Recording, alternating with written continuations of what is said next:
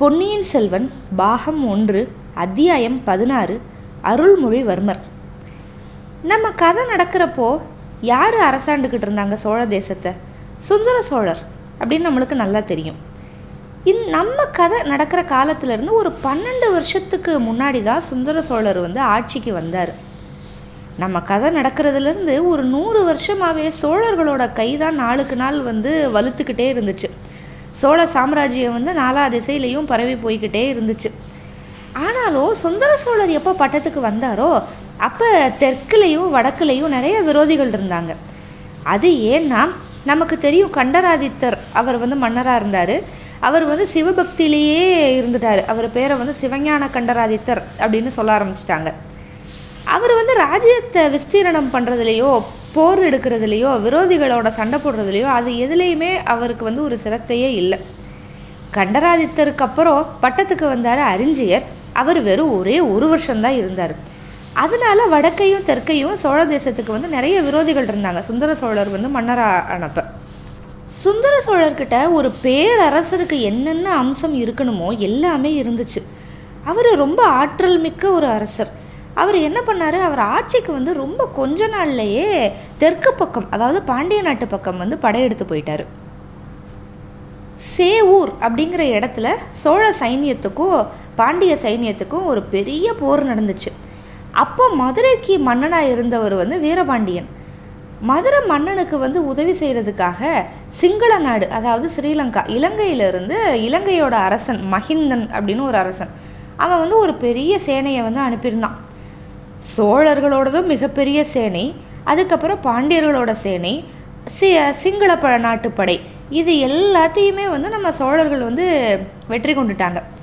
வீரபாண்டியன் வந்து எல்லாத்தையுமே இழந்துட்டான். எல்லாத்தையும் இழந்துட்டு உசுரை மட்டும் எப்படியாவது காப்பாற்றிட்டு போர்க்களத்துலேருந்து ஓடி தப்பிச்சிட்டான். தப்பிச்சு ஒரு பாலை நில பகுதி ஒரு வறண்ட பிரதேசம். அதுக்கு நடுவில் இருந்த ஒரு மலை குகையில் ஒழிஞ்சிக்கிட்டு அவன் வந்து காலத்தை கடத்திக்கிட்டு இருந்தான். இந்த சேவூர் போரில் உதவி செய்ய வந்தது பாருங்கள் ஈழத்துப்படை. அது வந்து அநேகமாக ஃபுல்லாக நிர்மூலமாயிருச்சு. கொஞ்சம் கொஞ்சம் வீரர்கள் மிச்சம் இருந்தாங்க. அவங்க வந்து உயிரை மட்டும் எப்படியாவது காப்பாற்றிக்கலாம் அப்படின்னு சொல்லிட்டு ஈழ நாட்டுக்கே ஓடி போயிட்டாங்க.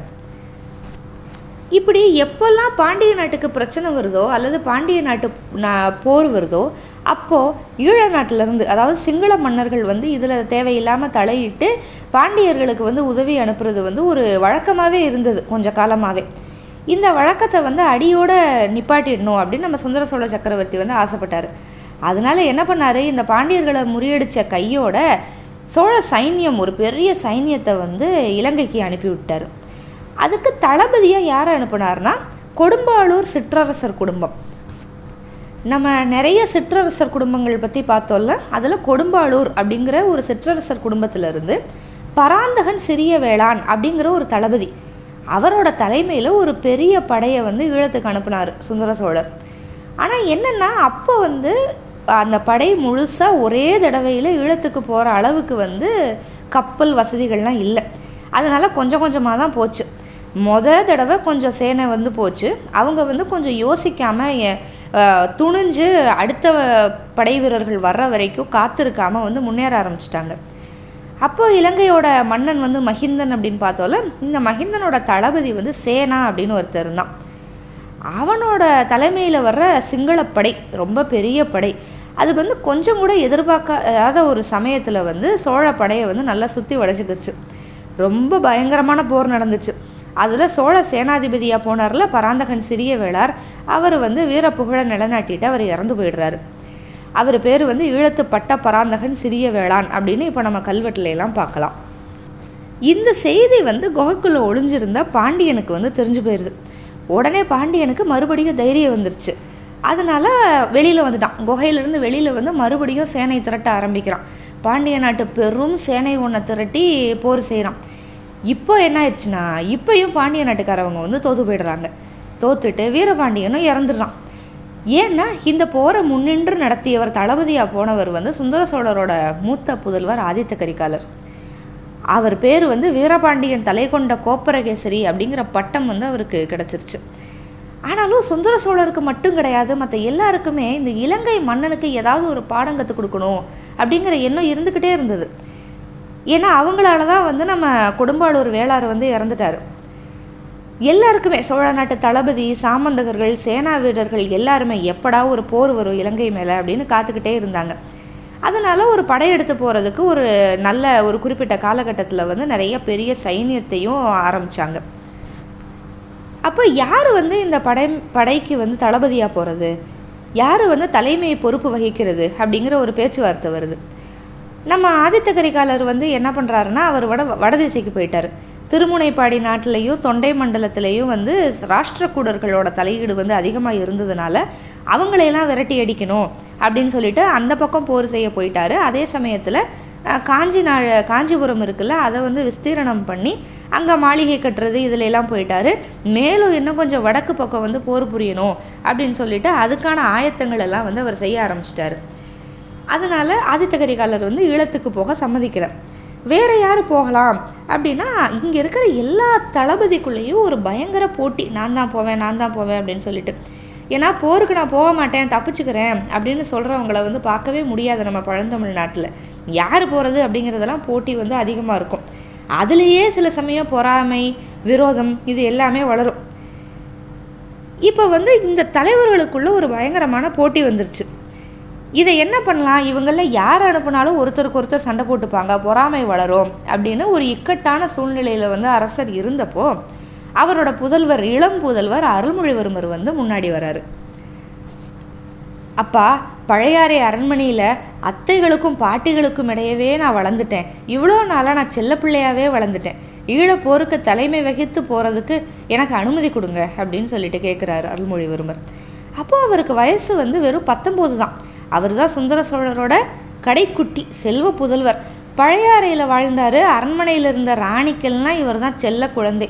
ஏன்? சோழ நாட்டுக்கே இவர் தான் செல்ல பிள்ளை. சுந்தர சோழ மன்னர் வந்து பார்க்குறதுக்கு ரொம்ப அழகாக இருந்தார். ஏன்னா அவரோட அப்பா அரிஞ்சயர்.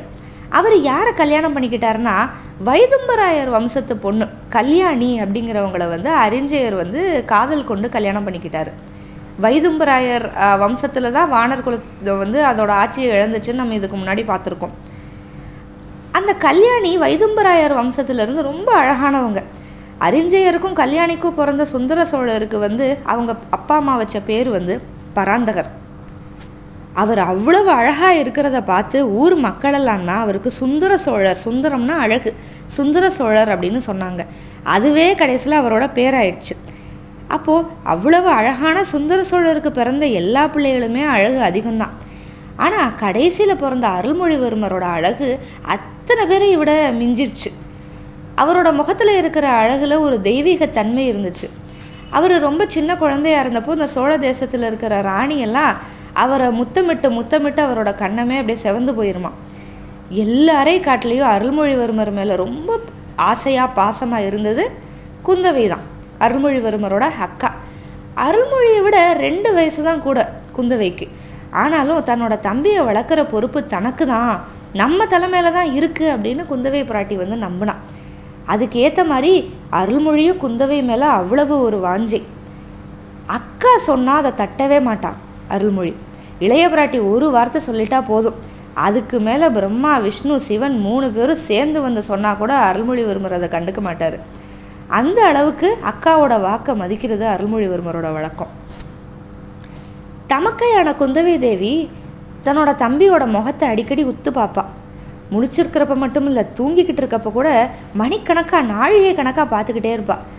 இந்த பையன்கிட்ட ஏதோ ஒரு தெய்வீக சக்தி இருக்குது அதை எப்படியாவது வெளியே கொண்டு வந்து அதை பெருசாக்க வேண்டியது பிரகாசமாக்க வேண்டியது என்னோட பொறுப்பு அப்படின்னு நினச்சிக்கிட்டே இருப்பாள் தம்பி தூங்குறப்ப அவனோட உள்ளங்கையை எடுத்து பார்ப்பா அந்த கையில் இருக்கிற ரேகையெல்லாம் அவள் கண்ணுக்கு வந்து சங்கு சக்கரம் மாதிரி தெரியும். ஆஹா இவன் வந்து உலகத்தவே ஆள பிறந்தவன் அப்படின்னு நினச்சிக்கிருவா. ஆனால் என்ன பிரச்சனைனா அருள்மொழிவர்மர் வந்து சோழ அரசர் ஆவார் அப்படின்னு நினைக்கிறதுக்கு எந்த இடமுமே கிடையாது. ஏன்னா ஆதித்த கரிகாலன் இருந்தார் பட்டத்து இளவரசராக மதுராந்தகன் வேற இருந்தார்.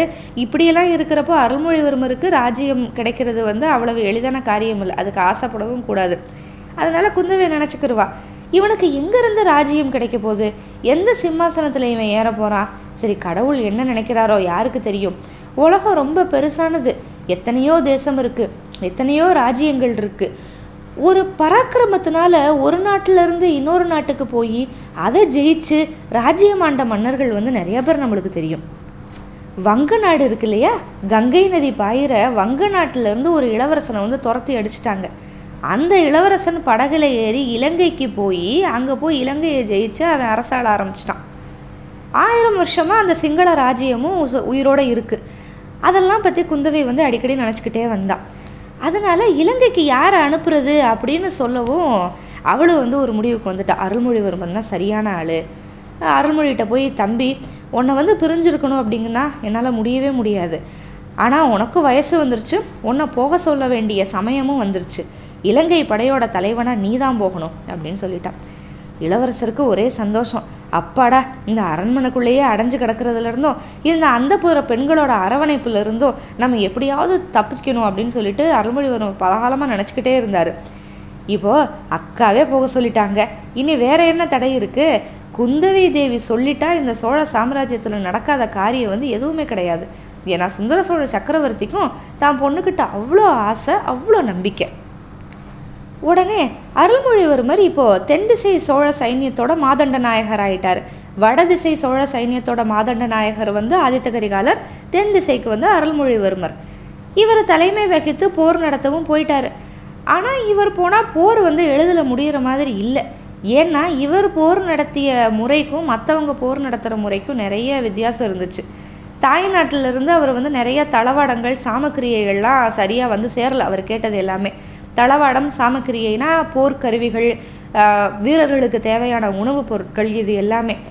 அதனால் ஏதோ ஒரு பிரச்சனை இருக்குது நம்ம கேட்குற பொருள்கள்லாம் சரியான நேரத்துக்கு வரமாட்டேங்குதுன்னு சொல்லிட்டு இதை பற்றி பேசுகிறதுக்காக இடையில ஒரு தடவை வந்து அவர் சோழ தேசத்துக்கு மறுபடியும் வந்திருந்தார். அப்போ தன்னோட தந்தை சுந்தர சோழர்கிட்ட இதை பற்றி எல்லாமே பேசிட்டு அவரோட விருப்பத்துப்படி என்னென்ன ஏற்பாடு பண்ணணுமோ எல்லா ஏற்பாடுமே பண்ணிவிட்டு மறுபடியும் ஈழ நாட்டுக்கு போகிறதுக்கு வந்து புறப்பட்டுக்கிட்டு இருந்தார். அப்போது அருமை தம்பி போர்க்களத்திலிருந்து நடுவில் வந்திருக்கான். திருப்பி போகிறான் அவனை திருப்பி அனுப்புறதுக்காக குந்தவி தேவி வந்து பழையாறை மாளிகையில் நிறைய மங்கள நிகழ்ச்சிகள்லாம் ஏற்பாடு பண்ணியிருந்தாங்க. அருள்மொழிவர்மர் கிளம்புறப்போ முற்றத்தில் வெற்றி முரசெல்லாம் முழங்குச்சு. சங்கங்கள் சத்தம் ஆர்ப்பரிச்சிச்சு. சிறு பறை ஒலிச்சிச்சு. வாழ்த்து கோஷங்கள். அவ்வளவு வானம் முட்டுற அளவுக்கு சத்தம் கேட்டது. இந்த சோழ தேசத்து தாய்மார்கள் எல்லாமே இவர் தான் செல்ல பிள்ளையில அரண்மனைக்கு இவருக்கு வந்து ஆசி வழங்கி நெத்தியில் வந்து மந்திரிச்ச திருநீரெல்லாம் இட்டு விட்டு திருஷ்டியெல்லாம் கழித்து வழி அனுப்பி வச்சாங்க. அரண்மனையோட வாசல்ல அருள்மொழிவர்மர் வீதி வாசப்படியில் இறங்குற இடத்துல வந்து குந்தவி தேவியோட தோழி பெண்கள் எல்லாரும் நின்றுருந்தாங்க. கையில் வந்து தீபம் ஏற்றி தங்க தட்டுக்களை வச்சுக்கிட்டு நின்றுருந்தாங்க. தோழி பெண்கள்னால் சாதாரணமாக சாமானிய ஆளுக கிடையாது. இவங்க எல்லாருமே ரொம்ப புகழ்வாய்ந்த சிற்றரசர் குடும்பத்தை சேர்ந்தவங்க. அவங்க பழையாறை அரண்மனையில் செம்பியன் மாதேவிக்கு பணிவிடை பண்ணிக்கிட்டு குந்தவைக்கு தோழியாக இருக்கிறதவே வந்து ஒரு பெரும் பாக்கியமாக கருதி இங்கே இருந்தாங்க. அந்த கூட்டத்தில் நம்ம கொடும்பாளூர் சிறிய வேளார் இருக்கார்ல முதல்ல ஈழத்துக்கு போர் புரிய போய் அங்கே போய் இறந்தார்ல அவரோட பொண்ணு வானதியும் இருந்தா. இளவரசர் தூரத்தில் வர்றதை பார்த்ததுமே அந்த பெண்களுக்கு வந்து ஒரே சந்தோஷம். எல்லாருக்குமே இளவரசர்னால் பிடிக்கும்.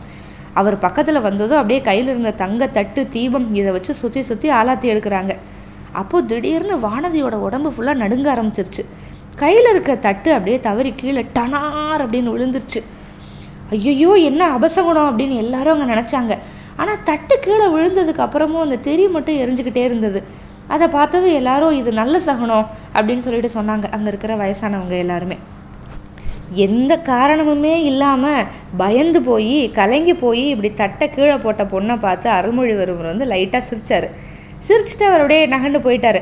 அவர் நகர்ந்து போனதுமே வந்து வானதி மயக்கம் போட்டு கீழே விழுந்துட்டான் ஐயோ நம்ம இப்படி பண்ணிட்டோமே இவர் கிளம்புறப்போ அப்படிங்கிற மாதிரி நினச்சதுலேயே அவள் வந்து மயக்கம் போட்டுட்டான் உடனே குத்தவை குந்தவை வந்து கட்டளையிட்டு எப்படியே மற்ற பொண்ணுங்க எல்லாம் வானதியை தூக்கிட்டு போய் ஒரு அறையில் ஒரு மேடையில் படுக்க வச்சுட்டாங்க. குந்தவை வந்து தான் தம்பி கிளம்புறத கூட பார்க்கல. நேராக உள்ளே போய் வானதிக்கு பணிவிடை செய்ய ஆரம்பிச்சிட்டாங்க. மூர்ச்சையை தெளிவிக்கிறதுக்கு வந்து பிரயத்தனமெல்லாம் பண்ண ஆரம்பிச்சிட்டாங்க. வாசலில் நின்றபடியே வானதி கீழே விழுந்ததை அருள்மொழிவர்மரும் பார்த்துட்டு குதிரை மேலே ஏறுறதுக்கு முன்னாடி விழுந்த பொண்ணுக்கு இப்போ எப்படி இருக்குது மயக்கம் தெளிஞ்சிருச்சா? அப்படின்னு விசாரிச்சுட்டு வர்றதுக்காக ஆள் அனுப்புகிறாரு விசாரிக்க வந்த சேவகன் இருக்கான்ல அவன்கிட்ட குந்தவை தேவி வந்து இளவரசரை ஒரு தடவை இங்கே உள்ளே வந்துட்டு போக சொல்லு அப்படின்னு திருப்பி சொல்லி அனுப்பிடுறாங்க. அக்கா பேச்சு வேத வாக்கில்லையே அருள்மொழிவர்மருக்கு. அதனால் மறுபடியும் அருள்மொழிவர்மர் வந்து அரண்மனைக்குள்ளே வர்றாரு. வானதியை வந்து அப்படியே படுக்க வச்சு அப்புறம் அப்படியே வானதியை தூக்கி தன்னோட மார்பு மேலே சாத்திக்கிட்டு அவள் முகத்தில் தண்ணி தெளிச்சுக்கிட்டு இருந்தாங்க குந்தவி. அதை பார்த்ததும் இவருக்கு ஒரு மாதிரி மனசை உருக்குற மாதிரி ஆயிடுச்சு அருள்மொழிவர்மருக்கு. அக்கா இந்த பொண்ணு யார்? இவ பேர் என்ன? அப்படின்னு கேட்டார். இவ வந்து கொடும்பாளூர் சிறிய வேளாரோட பொண்ணு. இவளோட பேர் வானதி. கொஞ்சம் பயந்த சுவாவம் அவ்வளவுதான் அப்படின்னு சொன்னாங்க குந்தவை. இந்த கொடும்பாளூர் பகுதியை ஆண்டவங்க வந்து வேளியர் குல சிற்றரசர்கள் இவங்களை பற்றி நிறைய குறிப்புகள் இருக்குது அப்படின்னு கல்கி போட்டிருக்காரு. பரதுங்க மர்த்தனன் அப்படிங்கிற மன்னன் வந்து வாதாபியில் ஜெயிச்சிருக்கான். சமராபிராமன் அப்படிங்கிறவன் சாளுக்கியரை ஜெயிச்சிருக்கான். பூதி விக்ரமகேசரி அப்படிங்கிறவர் வந்து கற்றவருக்கு கற்பகம் போன்றவன் அப்படின்னு சொல்கிறாரு கல்கி. புகழ் மாதும் நாமாதும் இவனை வந்து அடைந்தனர் அப்படின்னு சொல்லிட்டு வர்ணிக்கிறாங்களாம். இந்த கொடும்பாளூர் பூதி விக்ரமகேசரிய. வானதி யாரு? அப்படின்னு குந்தவை வந்து அருள்மொழிவர்மன் சொன்னதும் அருள்மொழிவர்மர் உடனே ஆஹா இவன் ஏன் மயக்கம் போட்டு கீழே விழுந்தான்னு எனக்கு இப்போ தான் தெரியுது. இவங்க அப்பா தானே இலங்கைக்கு போய் திருப்பி வராமல் இறந்து போனார். அதை நினச்சிக்கிட்டா போல அப்படின்னு சொல்கிறார் இளவரசர். இருக்கலாம். ஆனால் இவளை பற்றி நீ கவலைப்படாத தம்பி நான் பார்த்துக்கிறேன் நீ இலங்கைக்கு போய் வெற்றி வீரனா திரும்பி வா அது வரையும் எனக்கு செய்தி அனுப்பிக்கிட்டே இரு அப்படின்னு சொல்கிறா இளைய பிராட்டி. சரிக்கா இங்கே ஏதாவது முக்கியமான விஷயம் நடந்தாலும் எனக்கு செய்தி அனுப்புங்க அப்படின்னு சொல்கிறாரு அருள்மொழிவர்மர். இவங்க ரெண்டு பேரும் பேசிக்கிட்டு இருந்ததில் இளவரசரோட இனிய குரலோட மகிமை அப்படின்னு நினைக்கிறோம். வானதிக்கு வந்து மயக்கம் தெளிஞ்சிருச்சு. நினைவு வர ஆரம்பிச்சிருச்சு. கண் அப்படியே லேசாக திறந்து அப்படியே முன்னாடி இளவரசரை பார்த்தது கண்ணு நல்லா திறந்துருச்சு. அதுக்கப்புறம் அவள் முகமும் மலர்ந்துருச்சு நல்ல புன்னகை. புன்னகை வந்து ஒரு உணர்வு வந்ததுமே சட்டுன்னு எந்திரிச்சு உக்காந்துட்டான் வானதி. எந்திரிச்சு உட்காந்துட்டு பின்னாடி பார்க்குறா அப்படியே ஒரு நிமிஷத்தில் அவளுக்கு வந்து ஞாபகம் வந்துருச்சு. மயக்கம் மட்டும் விழுந்துட்டோம் அப்படின்னு சொல்லிட்டு. உடனே அழுக வந்துருச்சு. அக்கா இந்த மாதிரி நான் பண்ணிட்டேனே. அவங்க கிளம்புறப்போ வந்து இப்படி தட்டெல்லாம் நான் கீழே போட்டுட்டேன். அப்படின்னு சொல்லிட்டு அழுதுகிட்டே சொல்கிறான் இதுக்கு குந்தவை தேவி வந்து பதில் சொல்கிறதுக்குள்ளே அருள்மொழிவர்மர் பேச ஆரம்பிச்சிட்டாரு. அதுக்காக நீ எதுவும் கவலைப்பட வேணாம் வானதி. தவறுறது யாருக்குமே நடக்கிறது தான் உனக்கு அப்படி நடக்கிறதுக்கு முக்கியமான காரணம் வேற இருக்குது அதைத்தான் நான் இளைய பிராட்டிக்கிட்ட சொல்லிக்கிட்டு இருந்தேன் அப்படின்னு சொன்னார். வானதிக்கு இது உண்மையா பொய்யா ஒன்றுமே புரியல. ஏன்னா இளவரசர் வந்து பெண்களை ஏறிட்டு கூட பார்க்க மாட்டார் எப்போதுமே. அவரா என் கூட பேசுகிறாரு அவரா எனக்கு ஆறுதல் சொல்கிறாரு ஐயோ என்ன ஒரு பாக்கியம் அப்படின்னு சொல்லிட்டு அப்படியே பார்த்துக்கிட்டே இருக்கா. அப்படியே இளவரசர் வந்து அவங்க அக்காவை பார்த்து சொல்கிறாரு அக்கா சேனைகள்லாம் காத்திருக்காங்க நான் போயிட்டு வரேன். நீங்கள் எனக்கு செய்தி அனுப்புகிறப்போ இந்த பொண்ணுக்கு எப்படி இருக்குது அப்படிங்கிறதையும் சொல்லி அனுப்புங்க. அப்பா அம்மா இல்லாத பொண்ணு நல்லா பார்த்துக்கோங்க அப்படின்னு சொல்லிட்டு கிளம்பி போயிட்டாரு. இது எல்லாத்தையும் குந்தவை தேவியோட மற்ற தோழி பெண்கள் இருப்பாங்கல்ல அதாவது மற்ற சிற்றரசர்களோட பெண்கள் அவங்க எல்லாரும் இந்த மேல் மாடங்கள்லேருந்து பலகனி வழியாக எட்டி பார்த்துக்கிட்டு இருந்தாங்க. எங்க என்ன நடக்குது அப்படின்னு சொல்லிட்டு. அவங்க நெஞ்சில் எல்லாத்துலேயும் பொறாமை கிளம்ப ஆரம்பிச்சிருச்சு. பொறாமை தீ வந்து அப்படியே கொழுந்து விட்டு எரிய ஆரம்பிச்சிருச்சு. அன்னைக்கு இருந்து குந்தவை வந்து வானதி மேலே ஒரு தனி அன்பு காட்ட தொடங்கிட்டான் எப்போ பார்த்தாலும் வானதி கூடயே தான் இருந்தா. தனக்கு என்னென்ன தெரியுமோ குந்தவை என்னெல்லாம் கற்றுக்கிட்டு இருந்தாலோ எல்லாத்தையுமே வானதிக்கு சொல்லி கொடுத்தா. எங்கே போனாலும் வானதியை கூட்டிகிட்டு தான் போனான் அரண்மனை நந்தவனத்துக்கு ரெண்டு பேரும் அடிக்கடி போவாங்க. அங்கே போய் குந்தவையும் வானதியும் ரொம்ப நேரம் அந்தரங்கம் பேசுவாங்க. அருள்மொழிவர்மர் எப்படியெல்லாம் வரணும் அப்படின்னு குந்தவை என்னெல்லாம் கனவு காங்குறாங்களோ அது எல்லாத்தையுமே வானதி கிட்ட சொன்னான். இந்த சம்பவங்கள் ந நடந்து அதுக்கடுத்து வானதி இன்னும் ஒரு நாலஞ்சு வாட்டி வந்து மயக்கம் போட்டு விழுந்தா. எப்போல்லாம் மயக்கம் போட்டு விழுகிறாளோ அப்போல்லாம் குந்தவை பிராட்டி வந்து உடனே வேக வேகமாக சிகிச்சையெல்லாம் பண்ணி அவளுக்கு வந்து உதவியெல்லாம் செஞ்சால் மயக்கம் தெளிஞ்சு எந்திரிக்கிறப்ப வானதி வந்து எப்போவுமே விம்மி விம்மி அழுதுகிட்டே தான் எந்திரிப்பாள் எதுக்கு அழுகிறேன்னு கேட்டால் எனக்கு தெரியலையே அப்படின்னு வேற சொல்லுவாள் உடனே குந்தவை வந்து ரொம்ப ஆறுதல் சொல்லுவாள் வானதிக்கு. இப்படியெல்லாம் நடக்க நடக்க மற்ற பொண்ணுங்களுக்கு வந்து பொறாமல் அதிகமாக போய்கிட்டே இருந்தது. இப்போ தெரியுதா? ஏன் வந்து குந்தவையும் வானதியும் ரதம் ஏறி குழந்தை ஜோதிடர் வீட்டுக்கு போனதுக்கப்புறம் இந்த பொண்ணுங்கள்லாம் ஏன் அவ்வளவு பொறாமையா அவ்வளவு அவதூறான வார்த்தைகள்லாம் வானதியை பற்றி பேசினாங்க அப்படின்னு சொல்லிட்டு அருள்மொழிவர்மரை பற்றி பார்த்துட்டோம். இப்போ வானதி தான் உண்மையிலே அருள்மொழிவர்மரை மணந்துக்கிற போகிறாங்களா நம்ம வந்தியத்தேவன் முதல்ல மேலே வேலை எறிஞ்சானே அங்கே என்னாச்சு? அதெல்லாம் பார்க்கலாம். காத்திருங்கள் அத்தியாயம் பதினேழுக்கு. நன்றி.